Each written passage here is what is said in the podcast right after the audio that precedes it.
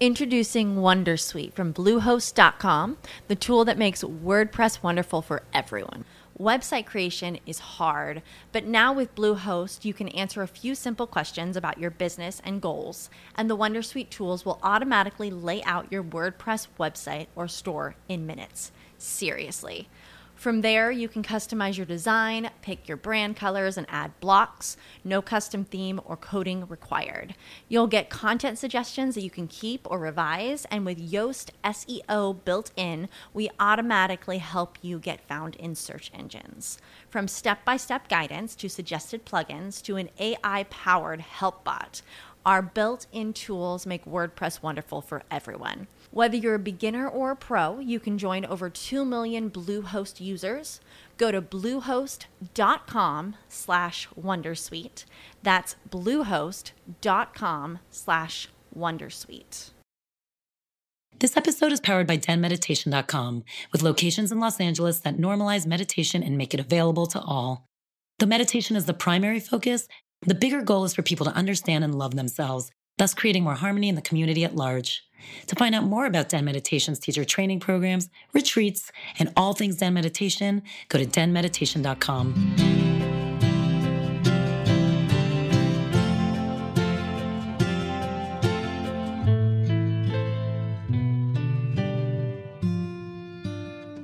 Also, just you know, if you guys really like Kelsey at the end of this and want to spend more time with her, we're doing a really cool New Year's retreat with her. More information at the end of the episode. And a fun thing for all of you, we're giving away one of Kelsey's Magic Vibe Spring Box. Just leave us a review, screenshot it, send it to Den Talks Podcast at denmeditation.com. Also, go to our Instagram to see who you have to follow to make all this happen. I hope you guys love this episode. Welcome to Den Talks, conversations that help you find inspiration through another's journey. This is Tal, and I'm here with Kelsey Patel, one of our amazing instructors at the Den. She does everything from teaching Reiki, certifying Reiki, and Reiki circles, all Reiki all the time. She has her own private practice as well, and she also used to own her own Pure Barre studios in LA. In this episode, we talk about how she gravitated towards meditation and spirituality, actually having horrible back pain when she was like in the total world of politics in DC. We also cover being instead of doing in order to define your self worth, and that is not an easy thing to do how you can know yourself, and also the power of intuition. Kelsey is a beautiful soul, and I promise you, just listening to this episode will make you feel good. But also make sure you stay to the end of the podcast where she does her personal practice and she's going to guide us through some distance Reiki.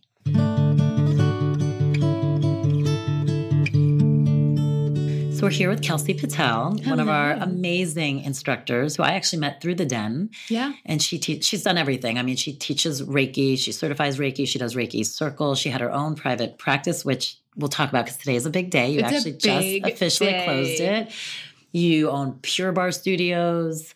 I mean, you do everything. I mean, it always, I mean, it's, I think one of the reasons you and I connected is because we're like these weirdly grounded whirling dervishes. Yes, that's the best. I have sometimes I've been called a tornado, but I love whirling dervishes. It's the same idea. Like, how are we like grounded tornadoes? Like, how is that possible? But I do feel like it's a good way to describe both of us. But let's talk about you since this isn't about me. no, but it's equally about you. But like, how do you do it? You do so much. You're one of those people. I mean, you now have a, a, a subscription box coming out too, yeah. Magic Vibes. I mean, you do everything. So you have so many things happening constantly, and stepkids, and a husband, and your energy is always like amazing. But whenever you're anywhere, you're super present and there. But how have you done a million businesses at the same time, grown your spiritual side of you? How how do you do that? Honestly, it's so crazy to hear it. Like when when you say it, I'm always like, wow. I do all those things. Like that's amazing. Who is Who is that? that? and then I'm like, oh shit, it's me. Um, and I don't know, Tal. I would say, well, first, I would say I really feel, and I felt this since I was a very young age, like I would be on, I grew up in North Dakota and I was raised Catholic, Irish Catholic. And I would sit on my knees at night in my bedroom and I would pray, pray, pray to God to let me be a servant. Just to be, let me be a servant to the world. And it's kind of a weird thing. Like most kids are like, can I have Barbies? Like, can I? And of course, I had things I wanted as a child as well. But when you, so when you were raised religiously, like how religious? Like, were you in church every Sunday? Okay. I did CCD. I was baptized, confirmed I mean, I did it all. My grandparents were ushers at the church every Sunday. Um, on, you know, Christmas and Easter were very big celebrations for us. It was not a question of going to Mass, it was a matter of which service would we go to. Um, like we would do dinners at the mission on Christmas, we would go serve before we had our gifts and stuff at home. So you were raised of someone of service. So Absolutely. That was, but you knew there was something in you already at a young age that knew, but what's my service? Exactly. Because you were already doing service. I was already doing service, but I really feel like I just, ever since I was little, and it's weird to think about it now because I sort of am still trying to f- see and put the dots together that maybe that's why all these things come through is I am so focused on the person in front of me and the moment in front of me. And it's not like I walk around every day saying, like, I'm going to be of service and here I am of service. like, I just don't operate that way. But I feel like it must have just been something since I was young that I've always wanted to just like be with humans and helping the human experience keeping in mind that I went through my slew, my own slew of heavy, heavy shit um, in childhood and in my teen years, and you know, watching um, my family and my mom specifically go through being bipolar and going through depression and I mean, that's heavy shit. So your mom was bipolar. My mom's bipolar and went through depression. I mean, if you saw her now, she's the most, and she always has been the most radiant, loving, generous, incredible human being. But she was going through stuff. And so I feel like as a child, I really saw how intense that is. And, you know, it created my own codependent issues. How did it manifest for you, like as a child? Like, what are certain things you remember? I remember always wanting to do things. Like, I really found my value in the doing and wanting to try to make my mom happy or make anybody around me happy. I was so focused on people feeling joy, which of course was because there was so much of it I couldn't control in my own home. And now I look at everything that I'm doing and I sort of watch myself do probably too much and realize that it's not always healthy for me. And I'm slowly now starting to see that, mm, which sounds so funny to say as a teacher of all these practices. I'm starting to realize how important it is to just be and to receive my own joy and to not need to do all the time because I so associate doing with my value and your self worth and my self worth completely. So, like as a child, like wanting to keep your mom happy was just how you defined yourself. Yeah. And I believed that by doing, like, that was the fuel to create this like shiny, bright life. Um, and I, I mean, I had a great childhood. It really wasn't about that, but it was intense. I mean, I felt and saw a lot of things that were hard, but I also now know that they created this zest inside of me for life and to see how we all have this enormous capacity to not only fill up ourselves, but also help fill up a room and create from a very pure place inside.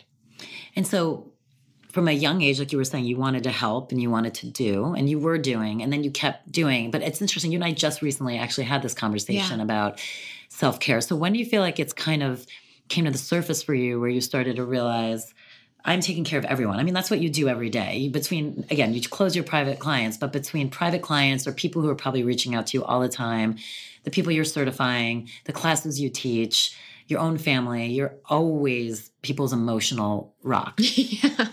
Even as a friend. I mean, you are for me too. So, when did you start to realize and why that mm-hmm. there needed to be a shift?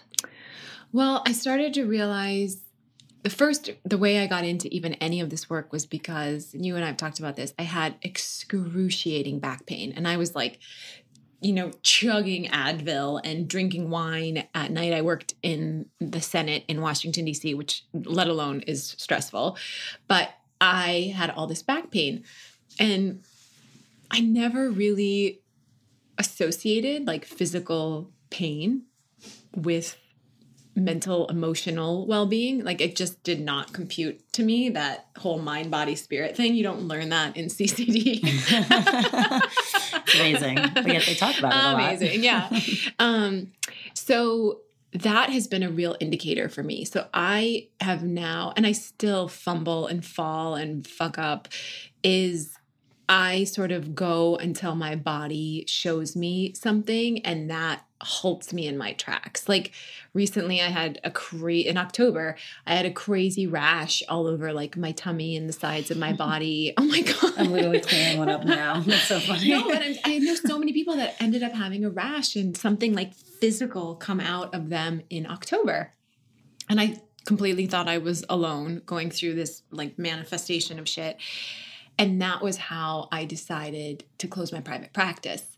So, all that is to say, I watch my physical body and what I'm being shown because I probably am a little bit too much like a mule. Like I can just keep going. You're a worker. I'm a worker. And that's one of the qualities I love the most about myself and people from the Midwest is like they just work and we're proud of working. Um, but I have also really started to take a step back and see the value and importance and necessity of being and remembering that who we are innately, just being here, being in existence, is 100% our value, our worth, our matter, not that doing creates those parts of us. That's interesting. So, being comfortable with who you are and doing that and just being within yourself ultimately is the goal versus doing even though doing for others is an amazing thing it's like how do you lose the doing? But then yet you're still going to be a doer. I'm always going to still have this but the part that i didn't realize and it feels like these light bulbs just keep happening even though it's interesting as a teacher I, sometimes i feel like people look at me and think and people have told me this even my clients and students and stuff as if i have it all together and i'm the first one to be like dude i don't know what the fuck is going on. Like meaning i'm so a part of the journey and i'm always but you're hyper aware of the journey too though. But i think that's part of it. Like you're aware you're on your journey. You Yeah. don't you don't pretend that you have it all together. No. So like you do pay attention like you said to your physical manifestations or your what your emotional state at the time. But so when you get to the point of you're like okay me being me is okay was there a was there something that pushed you over the edge like was there like you said it's a light bulb moment was there a light bulb moment I feel I mean I honestly right now I keep being like, geez, I didn't know there was that other light bulb. And that's another one. Jesus, there's like a thousand lights in this room.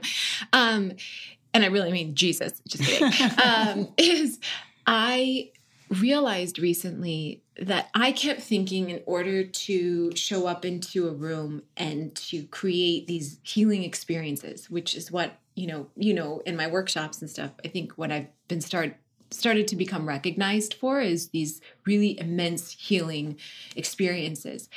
And I kept thinking like, okay, what am I going to do or how am I going to do it?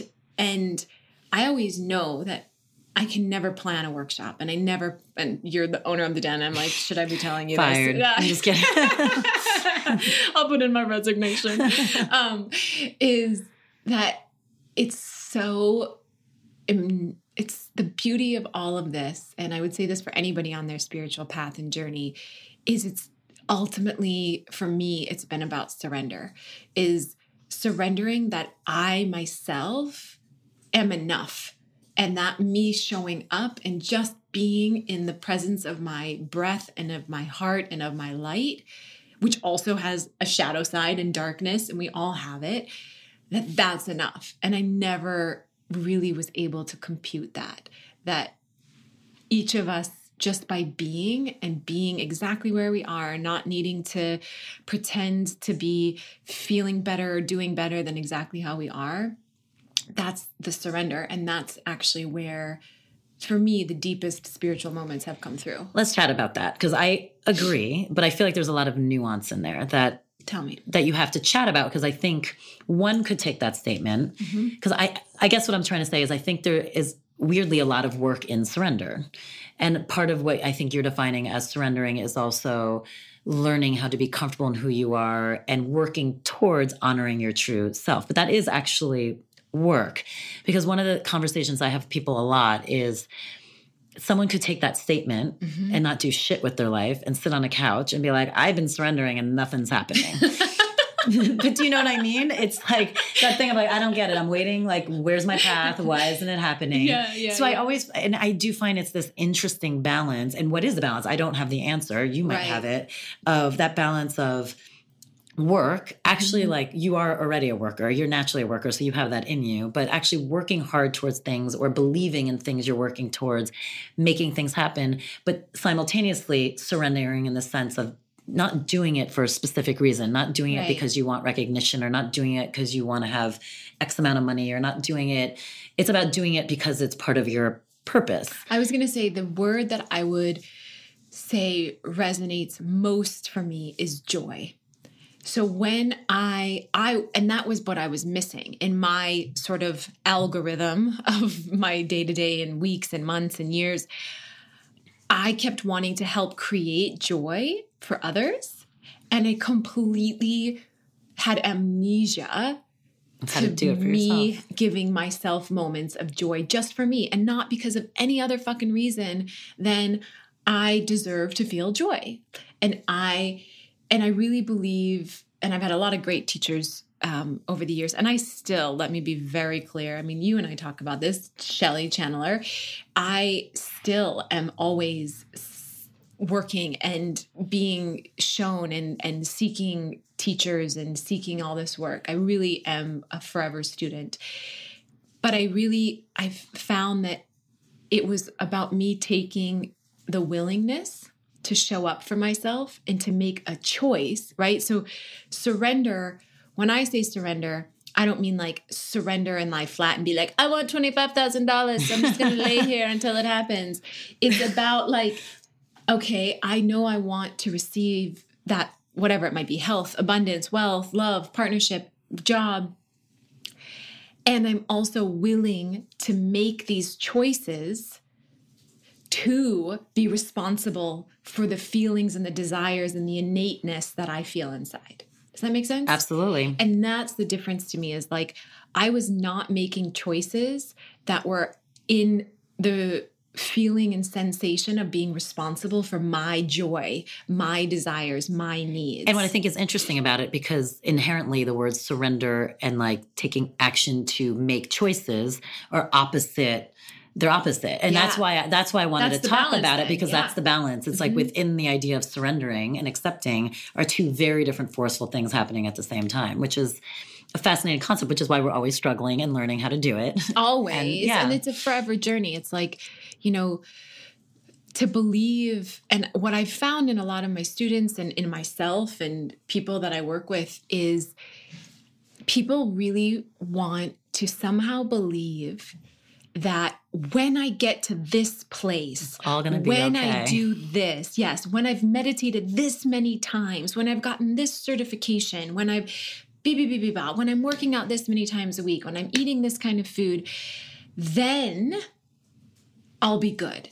And that is sort of the opposite of what I want to preach or teach about. To me, it's about, again, your willingness to embrace the bad days and the good days and the shadow side and the light and understand and give yourself permission to know that you are exactly where you're meant to be and exactly who you're meant to be. And your value and matter and worth does not shift one single ounce on your shittiest days and on your best days. But Yep. the ego, the mind will always tell oh, us the ego is strong. it's so strong like that my best days is when i'm a good girl and when i'm when i'm in line and when i'm aligned and when i'm on track and that's good and when i have a shitty day somehow i'm not doing as good and i need to blame or shame or guilt myself That's that i haven't done like, enough What would people do like in weight loss or something like that? Because I that for some reason brought up the idea of like dieting. Like people, it's like you have a good day or you have a horrible day, and then that gets internalized to,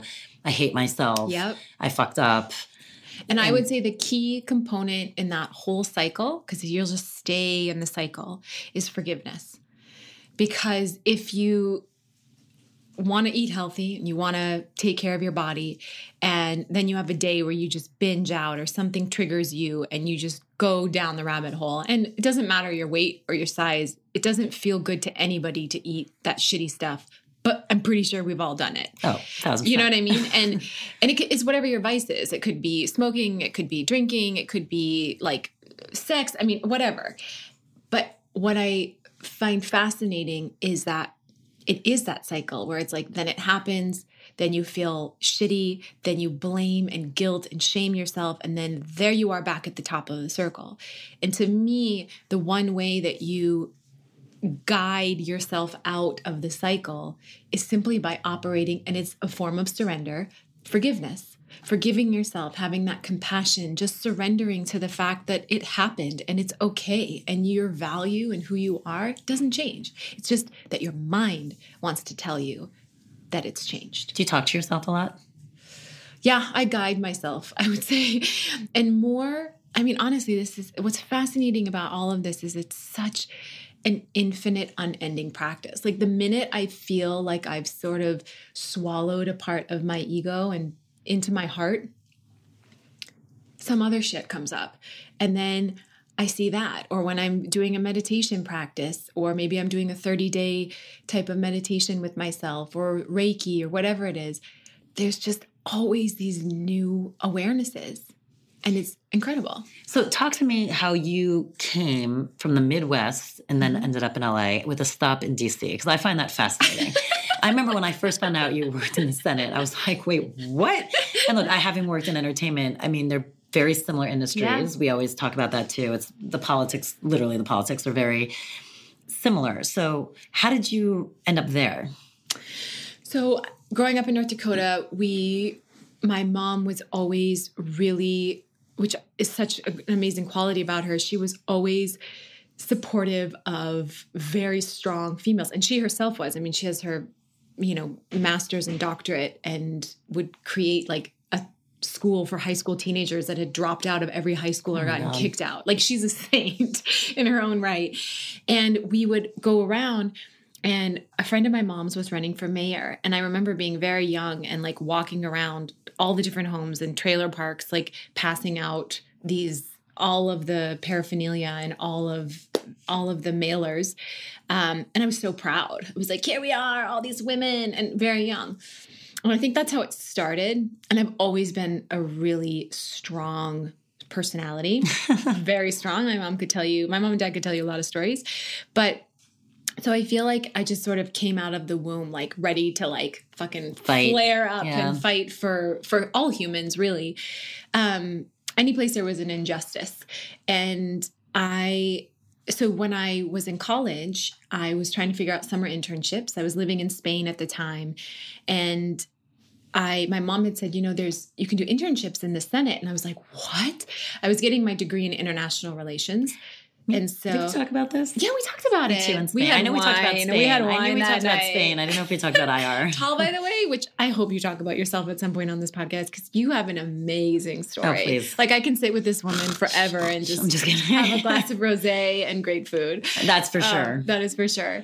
So we, um, so yeah, I ended up applying, and by the grace of God, I got in because once I got there, I realized everybody else was an intern through some type of family, Family, of connection. course. Like I didn't know that. I am very naive. that is um, amazing that you got in. yeah. And, and in many ways, I still am. My husband laughs at me all the time. Um, but I got in and I had the most amazing summer in DC. I just felt like I had found my tribe and my rhythm and went back uh, my final year of college in Boston and they called me and I was about to move to Mexico City and they called me with a girlfriend and because we didn't have jobs and they asked if I I would love that you didn't have jobs, so you were going to move to Mexico City. and it- we had a hilarious plan. This is what happened. What was we the like plan? 21.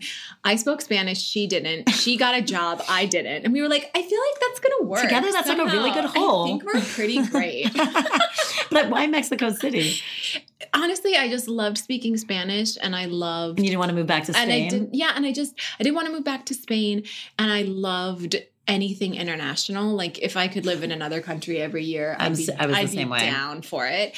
Um, probably not now, but back then, yes. Yeah. Well, there's more And- free, less Yeah. Yeah. Me too. Yeah, I know. I, maybe someday when we're old, we'll like Go back and do it again. yeah, we'll live in Spain. Um, so yeah, so I they called and quickly flew me out, and I had an interview, and he hired me on the spot, and I did not know what to do, and I was like, Were you I nervous feel to like tell your this- yeah, of course. Oh my god, it was horrible, but. I felt I sort of knew in that moment, like you can't tell a senator, like, No. well, I guess that sounds really horrible to say that. no, but I know what you mean. You felt like But you get one shot here at this. he is I think is offering probably me the job in this moment and i really and it was gr- everything everything was there because we had, i had just a great rapport with the whole office from my internship and i really admired him and what he was about and he was chairman of the budget committee which was super geeky and that was totally my vibe i wanted to help change the world so I worked there for four and a half years and I got really burnt out. Um, not just because of that, I was in a shitty relationship and burning the candlestick at both ends because, like I was saying with my doing, I was teaching dance, I was in a dance company, I was bartending, I was babysitting, and I was working in the Senate. Oh my God. Really just. and you were in a relationship. and I was in a shitty relationship, and I got mono at like 26, and that was sort of the Telling you to slow kicker where I knew I was not well. I was sick every month. Um, so a girlfriend of mine called me from New York and said she was moving to LA to become an actress, and did I want to go with her? And I was sitting on my ex boyfriend's couch crying because we had just gotten in some bullshit fight, and he always made me feel really insecure. And I was like, you know what? I'm done. And I said yes. And I went into the office, and by the again, the grace of God, some CEO of a huge healthcare company was coming in to meet with the senator. And he lived, his office was based in El Segundo, outside of LA. So I waltzed in the office before the senator got there and I was like, Hi, I'm Kelsey. And I really think you're going to want to hire me because I'm moving to Los Angeles. Like, where did those balls come from? I don't know. And I ended up getting a job with the company. And so how did that meeting with the senator go though? Like It was was he, horrible. Did he feel like he was stealing his he didn't know quite yet, but he, you know, again, because I was so close with them, he, I had just gotten back from two weeks vacation in Europe. Oh. And he said, he's like, why don't you take another couple weeks off? Like, you know, and him and the chief of staff, everybody was trying to convince me to stay, telling me how vapid LA was and that I'm going to hate it. I mean, especially for someone in da-da-da. DC. That's what I mean. Is they have such strong opinions about California people. And, and it was right before Obama got elected. So I, and they kept saying to me, like, It's gonna be an exciting time. you are time. missing the best time in DC. You haven't been here long enough, like you don't know. And honestly, Tal, I just I've always followed my intuition, and it was telling me I needed. It was time to go. So let's chat about that because a lot of people have a hard time doing that. I've been Yeah, similar. I've made yeah. a lot of decisions in my life where people would go, huh? And they've always been perfect for Yeah. me and worked out really well. but also, have they also been hard? Like my decisions Oh, no, have not always made it easy. no, I mean, you picking up and moving to Los Angeles is not an easy decision, Yeah. but the fact that you had faith in yourself and you knew it's Mhm. what you were supposed to do for some weird reason makes it easier. right. But let's chat about that because you're in a pretty amazing job for someone at your age. Clearly, they love you, so you had high prospects. They wanted you there. When did that thought ever enter your mind? Like, were you even thinking about leaving before that? I knew you were tired and you were overworked. Was there part of you that's like, politics aren't for me? Or just this No, opportunity for LA popped up and for some weird reason, everything shifted? I will tell you more than any of that. I knew that. Have you ever met somebody and their energy is just so big and I, I hate to use the word, but I'll say it dark that I felt like if I stayed in DC, I would never be able to move on from the relationship that I had with this guy. So it was all about the relationship. It was really and it it was like it I knew in that moment like I either needed to choose me and I swear I chose me by like the smallest sliver of a thread in a needle. You know, like Yeah. that was how thin I was still able to connect with the me that knew that I deserved better and that I needed more than that. And I, it's like his energy was just so vast to me in that city that, and I had broken up with him a couple times Why'd you keep going back? because it was just that, that's what I mean is like that just energy, pulling you in. like, yeah, that suck. And I, you know, I feel like I knew innately, I knew in myself that if I had stayed or if if I was going to stay, I knew that I wouldn't be able to like get out of the relationship or that it would always fuck with me. And so it was sort of out of that. It was like desperate that I knew I needed to leave. And so tell me about some other times in your life you feel like you followed total and let's talk about your husband. Oh God, my husband, he's the best. I know. I mean, I've never met anyone more oh. in love with their significant other. I love it. Mm. So, but let's talk about it because that was another moment of just total instinct and gut. Yeah. We met through a mutual friend, and the day I met my now husband, he was with his kids. He had been divorced, and we were meeting through a mutual friend. It wasn't at all a setup or anything, and we had this awesome connection. But what was wild is that night I had this like crazy, like uncontrollably crying, like, what is life? What is God? What are we all here for? Like this insane spiritual thing, which again, this was so many years ago that I couldn't, I didn't know what the fuck was happening. I thought I was going crazy. And again, fast forward, like we just became friends and we would hang out as friends. And then years into, a couple years into our relationship, I had never associated that the day I met my now husband was the same day that this like meltdown I had of life came through. And what was amazing though, and I don't know how people feel about past lives, I feel like I'm still sort of, I believe in them, but I'm not, I don't like see them and have an association. But I have been told by many different you know mediums and psychics and stuff that my husband and I had, have had past lives together and it made so much sense to me because how else on the same day that I meet him for the first time in this life did I have this? And I'm telling you, like, I was on it's my visceral, knees, like yeah. sobbing, like crazy feeling. And was it a feeling of loss? Was it a feeling of regain? Was it a feeling of. It was a feeling, it, honestly, it was a feeling of fear. It was like a terrified feeling of what is life, what happens to us when we die. Like, I just like, pew boom. It's crazy. And it lasted nowhere. for a while. Like I would then be in the shower at home and just like all of a sudden just sob in my knees. And I was working at a Fortune 500 company at the time, the one that I moved here to do. And I would be in a meeting with people and be like, how the fuck are people talking about projections and strategy and all this bullshit when, like, what is life? but so it's funny. So you actually kind of had your bigger spiritual awakening where you made it part of your day to day when you were with your husband. It wasn't yeah. before. Oh my God. Yeah. We met each other and neither one of us were doing, I mean, I was dabbling in yoga. He'd never done yoga. And he and I were not at all into meditation or anything. And so it was beautiful because I really went down the path first out of my physical back pain that I was having. And then I really, once I got all like into it, I wanted, you know, which most partners do. Like, I was like, come on, babe, you got to come to this meditation class. You got to go to yoga. And he was always so resistant. And then that would piss me off. and I was like, we're not going to be able to be together. This is just like, oh, I might as well just cut the cord now because he's not, he's not evolving. He doesn't give a shit about spirituality. I made up all these like stories. And then a teacher of mine had once said, maybe once you stop caring and start focusing on you, he will then be able to go down his path because his path is not going to be yours. And I was like, all right, fine. And I did. I stopped inviting him to classes and just be like, oh, I'm going to go, you know, do my Reiki class or I'm going to go to yoga now. And eventually he wanted to start com- coming.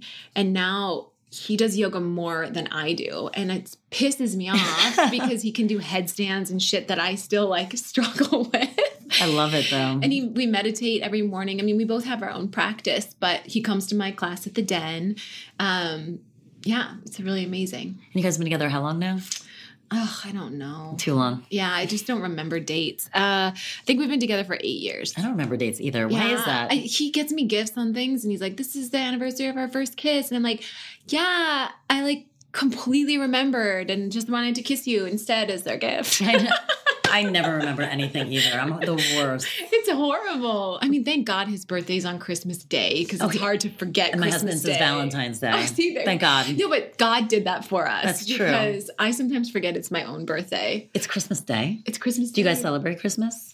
We do now. Like this year, we're going to go to um, North Dakota to celebrate with my whole family. That's nice. Yeah, and then um, so we do, but it's nice because my family we're big on birthdays, and he really wasn't always big into his birthday because it was on Christmas Day. So we make a big celebration for him. And it's gotta be hard to have a birthday on Christmas. I don't think he cares. Oh, like he's so happy with his life that I don't think he gives a shit. How, if you could give like a piece of advice on how to get in touch with your gut or your instinct, because I mean, I think people struggle with that. It's a scary thing to do. And how do you know when it's actually instinct or not instinct? How do you know if it's just a crazy idea or if that's actually you speaking for yourself? I would say so. How I sort of started is I would give myself this permission to, I would feel things. It sounds so silly, but true to say it over a microphone is I would feel moments where I'd be like, turn left. And I'm like, no, my GPS says go straight. And it, I would feel, and it wasn't like I heard a voice, but it was just this feeling like, I feel like I'm supposed to turn left here. It's like all those times where you want to go, I knew it. Yeah, yeah, exactly. like I knew I should have picked D instead of B, and Oh, that's I why I got an. F on my test. um, but I would, and then I and I wouldn't trust it, and then I'd keep going, and suddenly there was like some big roadblock and like a, a fucking carnival on Venice Boulevard or something, just like that would completely derail what my GPS was telling me. So when those moments would happen, I would slowly start to say, okay, I don't know where I'm going to get guided, but I'm just going to, for the next 10 minutes, I'm just going to follow where I feel I'm supposed to go. And I would start to do these sort of little exercises, I guess you could call it. Um, same with my meditation. Nobody ever taught me that you could actually move your body in meditation. And I would meditate at home and I would notice, and because I've had a lot of stuff, again, physically, I was a dancer, so I very much connect kinetically. And is that how you say it? Kinetically? I don't Yeah, know. I think so. Okay. Is I would sit in a meditation and suddenly I'd feel this energy to like, I'm doing it and you can't see me at all doing this. I would move my It's like body. worm. It was, yeah, I would feel this like energy to move my body. And I noticed how much more, and I was like, is this right? Am I supposed to do this? As if there's a right or wrong way to meditate. And, but I would move my body, and sometimes it would freeze me in a position and it would like hold a muscle in a certain way.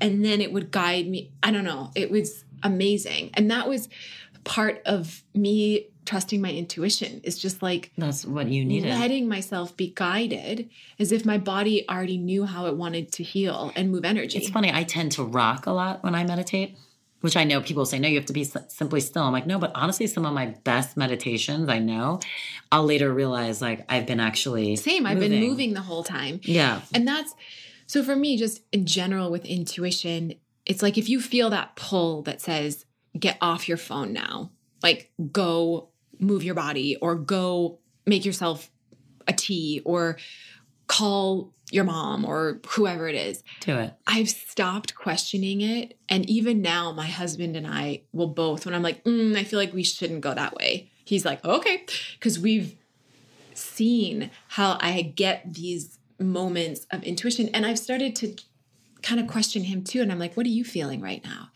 And he's starting to work what I would call, we all have it. It's just, it's a very atrophied Yeah. muscle that each of us haven't been working. So it's the same way if you want to work the muscles of your body, you need to work the muscles of your intuition.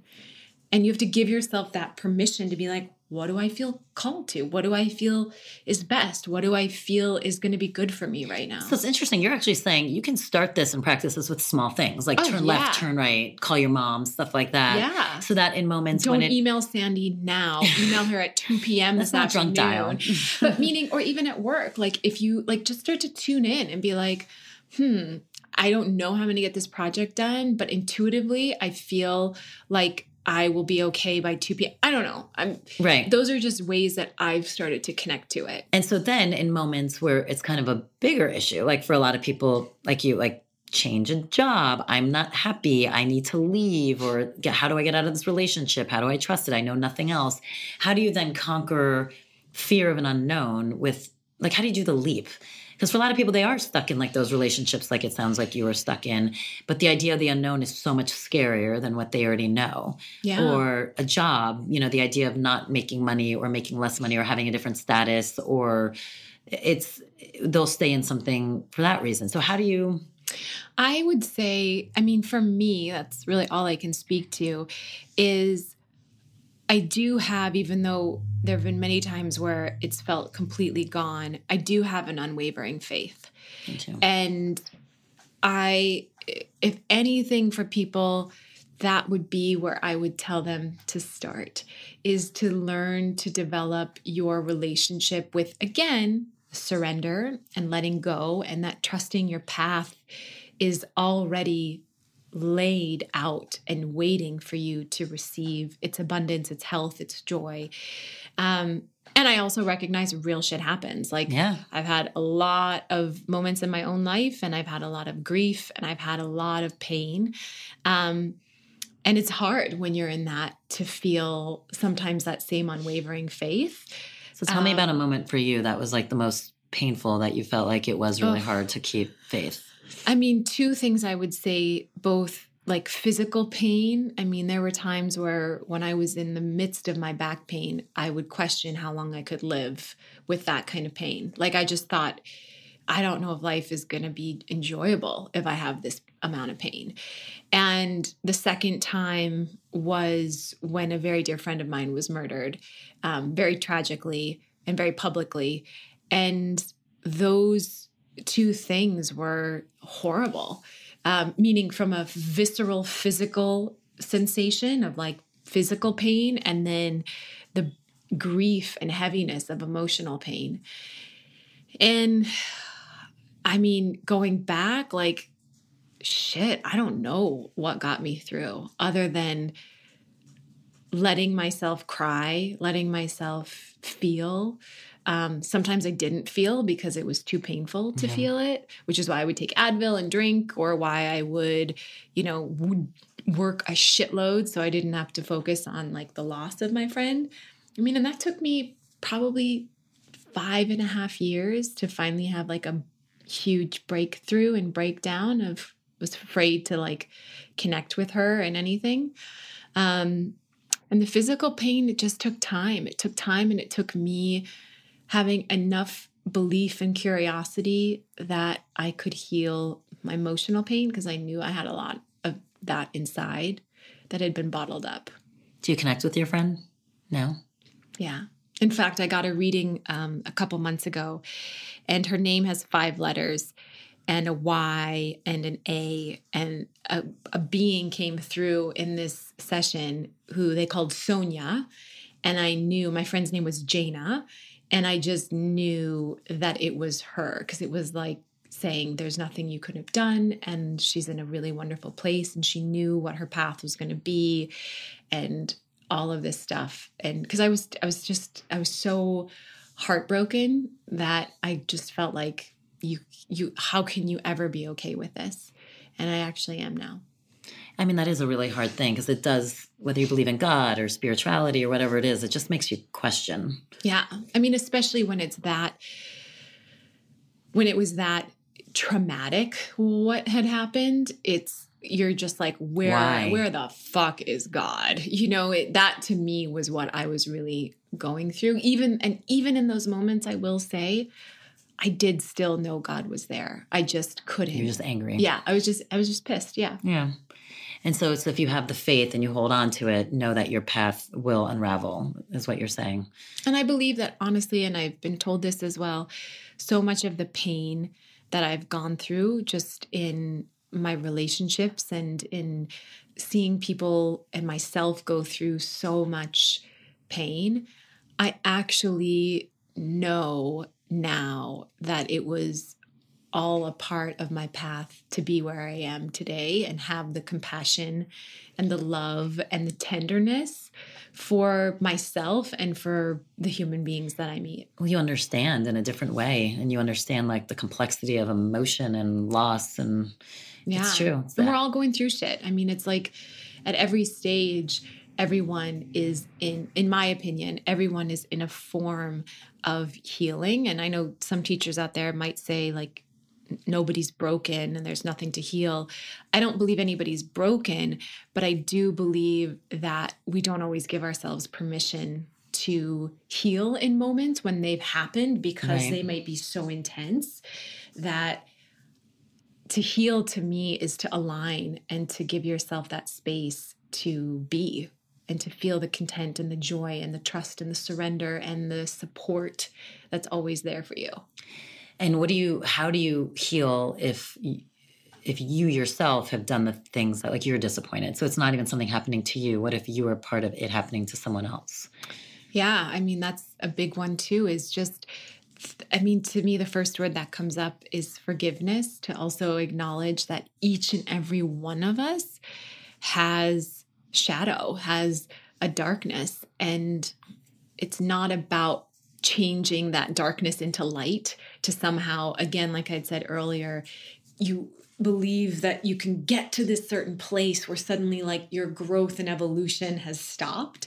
It's the same way that I feel like it's a dangerous path to believe that through meditation and other spiritual practices that somehow you're going to get to this place where you're all light and you're just beaming right. all light all the time each of us will always have addiction codependency fear worry pain you know sacrifice just all of these different elements. That's what makes us human.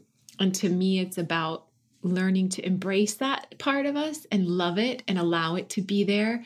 You don't need to give it your attention in every moment and you don't need to believe that is who you are, meaning your goodness and the part of you that is the light, but you don't need to also shame it and pretend that somehow you can get rid of it or that it makes you bad. I feel like you and I've had this conversation too. It's it's such a freedom or relief when someone when you can accept yourself for all facets and they change too and you're always like you said yeah. you're always learning new ones but you can, you can feel the difference of someone who's struggling to do that because they usually put it on you a little bit too. And when you're able, I think remember we were t- sharing the stories of like when you know at a very light version of this, when you know you're the person who always loses your stuff, you just own it, and then it becomes like the funny joke about yourself versus yeah. someone who beats themselves up for it. Or if you talk too much, interrupt people, like you understand that. Or if you have the tendency to react quickly or get angry like you understand that so you can work on it i mean what i mean there's so many things of course like i know i struggle with patience like the people who know me the best are like oh my god when i say i want my closet cleaned out i don't mean like in a week when my friend can come over and help me i mean like right fucking now the same way. you know when i'm like babe we should clean up the house and he's like all right cool like can we get to it later you know, this week or later tonight. I'm like, like, well, no. what are you doing right now? Why can't could you put that away? Could we do it right now? I think we should do it right now. and my mind just like fixates on something. You're you're a mule. I am, and I just and so I know that patience is a thing for me, and that's been one of my but again i believe that we all come in with these beautiful lessons. Of course. And it's usually the thing you don't want to learn the most. Like i don't want to learn patience. I want shit done like i don't have patience to learn patience. Exactly but it is, but my point is you're not beating yourself you understand it mm-hmm. you understand it's part of you but it's also what makes you you it's right. part of the fun of you it's part of who you it's are it's like what all my friends love to say like oh my god i know that i can't ever give you a pair of shoes that takes a while to put on or off because it's not going to happen you just won't do it Right. But then there's people where they can't even admit that about themselves. And that tiny little thing, which for us is like, oh, I have trouble patience. Right can become a huge hole for someone. Of huge. Course. Because then the things that they struggle with patience and the all the ramifications and of that become much bigger issues. Right? It's like how you can I see so many clients that come to me and they ultimately whatever their thing is, what the part that's the most usually the most painful for them is that like you're saying they're trying to deny it or defend it or like not give themselves permission to see the part that's trying to control it so it can keep it. Yeah. You know, and it's like you can you can let go here. Yeah. You can surrender here. Right. And the monster, it's fun. I have a funny story with this where I think I might have told you this already, where my when my husband and I first started fertility treatments and we had a wedding to go to in Santa Barbara. And so all my meds were in the fridge and I knew we, uh, we had to start that night. And anyone who's been through this knows the timing of everything is super important and it's a pain in the ass. So I early on took all the meds out and put it on the counter. And I'm talking hours before Yeah. and had the ice packs. He's like, What are you doing? I'm like, I know me. I'm going to forget it. I forget everything. I'm like, I'm going to forget it. I'll leave it in there and then we'll be in Santa Barbara and it's going to be a huge problem. Yeah. And he's like, Well, just don't forget it. I'm like, But I'm going to forget it. I mean, we went back and forth five minutes. He's like, Well, like kind of angry at me almost. He's like, Well, just don't forget it. That's stupid. Like, keep the meds in the fridge where they belong. It's better that way. And don't forget it. I'm like, No, I know it's better in the fridge, but I also, know myself I also know it's better if we actually take them on time and have them there. So I'm going to leave them out. He's like, just don't, I don't get it. It's really simple. Don't forget it. And I was like, okay. And I put them in the fridge. And sure enough, we're driving to Santa oh, Barbara. And thank God we're stuck in so much traffic. So we could only get so far because it's Los Angeles. And I was like, oh shit. He's like, what? I'm like, I forgot, I, for- I forgot the shots. Oh God. And we went back and I got in the car and I just laughed and I looked at him and I'm like, I don't know how to explain this to you differently. I know me and I'm okay. I know I'm going to forget it. And I was taking care of it because I know that about me. That was how I was solving the problem. Yes. And it's not ideal for sure. In a perfect world, I would not forget it and I could leave it there. But that's me. And I'm okay with it. So you need to be okay with it. And it was actually like a really big, and I know that sounds so small, but it was this big moment like for him because he struggles with that a little bit more. It was like he just couldn't understand. Well, no, just change that. And I'm like, but, I can't change it because he- it's no, who I am. It's innate, and that's what we all Right. have. And I feel like the more and I don't hate. us- I didn't hate don't need- myself for it. So therefore, I was to. like, let me just work with it. I'm going to work but with don't it now. you see and how relevant that is especially in relationships too like think about how many times i mean for you or for me or anybody like i know i've had several employees because i've owned a lot of different businesses that probably actually like hate me or despise me and i really don't mean to be like despisable You're so not. That's why I'm laughing. no, but it's like, uh, but I know that there have been people who like genuinely That's like could too. not stand me as a boss, and I get it. Like, I don't know if I could stand me if I, be, I don't know, but it's just because we each have these innate parts of us, and I used to sort of then beat myself up about it at night and I'd be like, oh shit, like I think so and so is really annoyed with me and blah, blah, blah, and I gotta be okay, I gotta match their personality and like I gotta speak to them in a light way, blah blah. blah.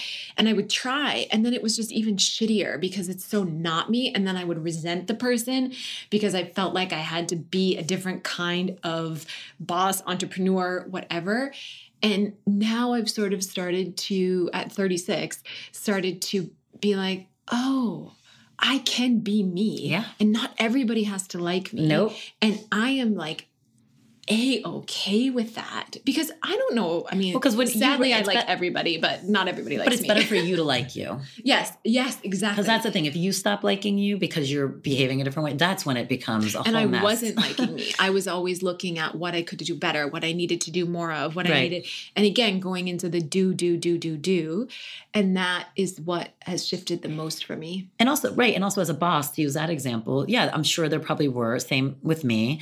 But then the right people fall in your path. If you are being you, then the right people who can work with you. Five years later, Right, it takes time. I mean, feel and- like I have and an it's true. amazing team now. But yeah, but they find you because you're giving off exactly who you're going to be. So the right energy is going to come their way. And I didn't know that right away. Like I wasn't, and to be completely fair, I probably wasn't being a thousand percent my true authentic self in the beginning because I was so scared owning a new business and wanting to make it work and wanting everybody to be and to fucking please happy everyone, right? and da-da-da-da-da. I do that too sometimes. Yeah. The people listening probably like, no, she doesn't. Same thing that you're saying. I love Doesn't mean so you don't much. struggle with it. Yeah, it doesn't mean that you're still that you don't go home. Like I don't think what people realize when you're an entrepreneur, or honestly, even a, A human A doing human- anything. or a meditation teacher or anything, like somehow people love to believe that somehow I don't take the same human experiences home with me. Like I've had countless nights with my husband where he probably wants to put his head in the soup bowl, where I just talk, talk, talk, talk, talk because I'm trying. I can notice myself like trying to process my actions, reactions, interactions. I do the same thing. And I judge I was I would judge myself and I would look at how could I do better and what did I do wrong?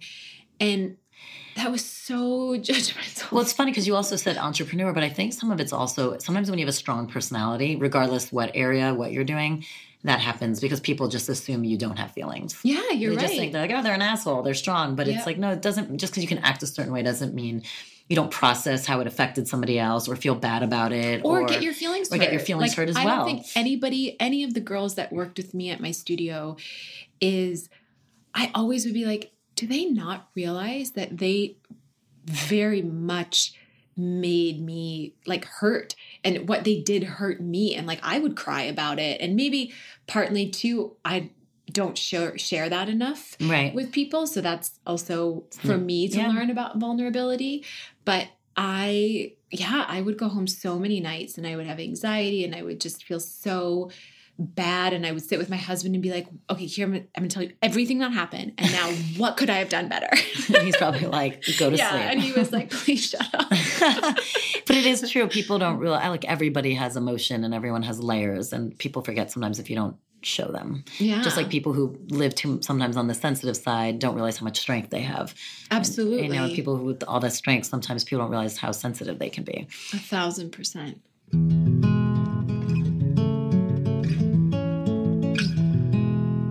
Hey, if you like this episode and want to spend more time with Kelsey, we're doing a New Year's Reiki Magic and Manifestation Retreat in Nicaragua, December 28th through January 3rd. For more information, go to denretreats.com.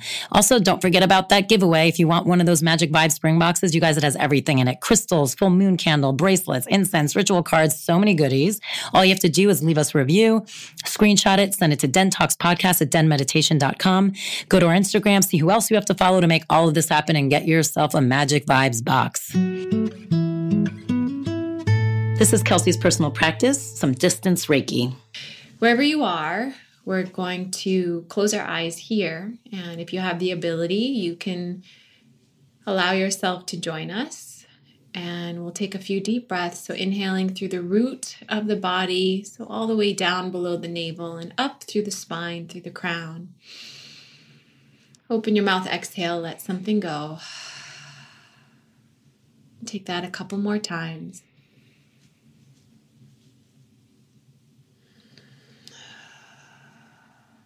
And as you continue to breathe, I'd like you to ask yourself in this moment what it would feel like to just surrender. To surrender to the you that is enough. To surrender to the being and the life that you have lived thus far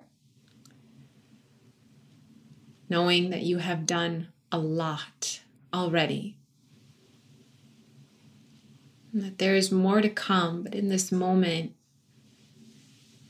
just give yourself space and breath and permission to feel the vibration of surrender.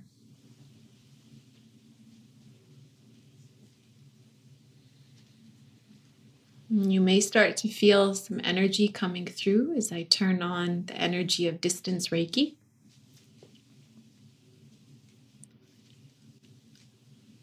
Allow yourself to fill this space of letting go, the surrender, with this healing light and this vibrational sharing of energy.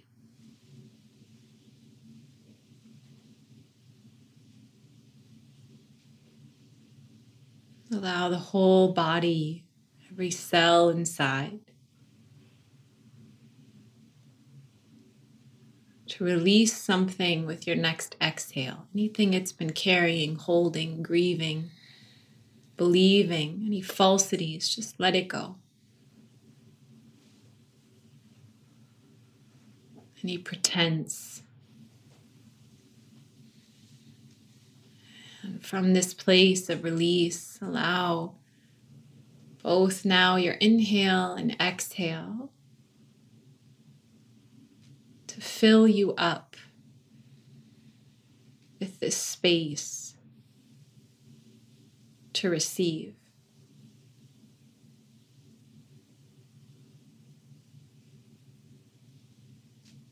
Follow the inhale of receiving and the exhale to surrender.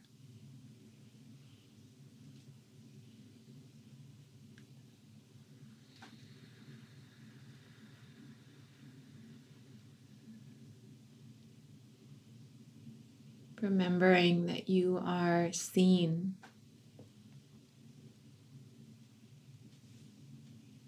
You are full of this healing wisdom, innate awareness.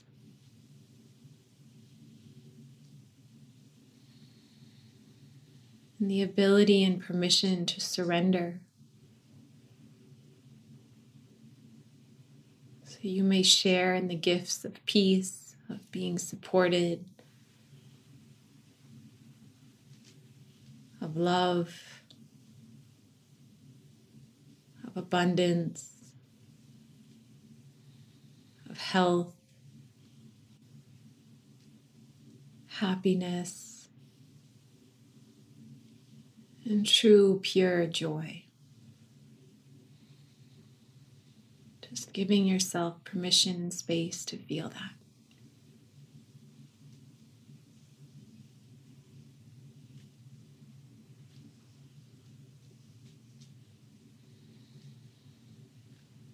As we close, take a moment, just connect and tune in into what would your life look like if you gave yourself this choice and permission to surrender into your expansion right now. What would look different What's a new choice you might make? What's a new part of your week or routine? To surrender into your expansion.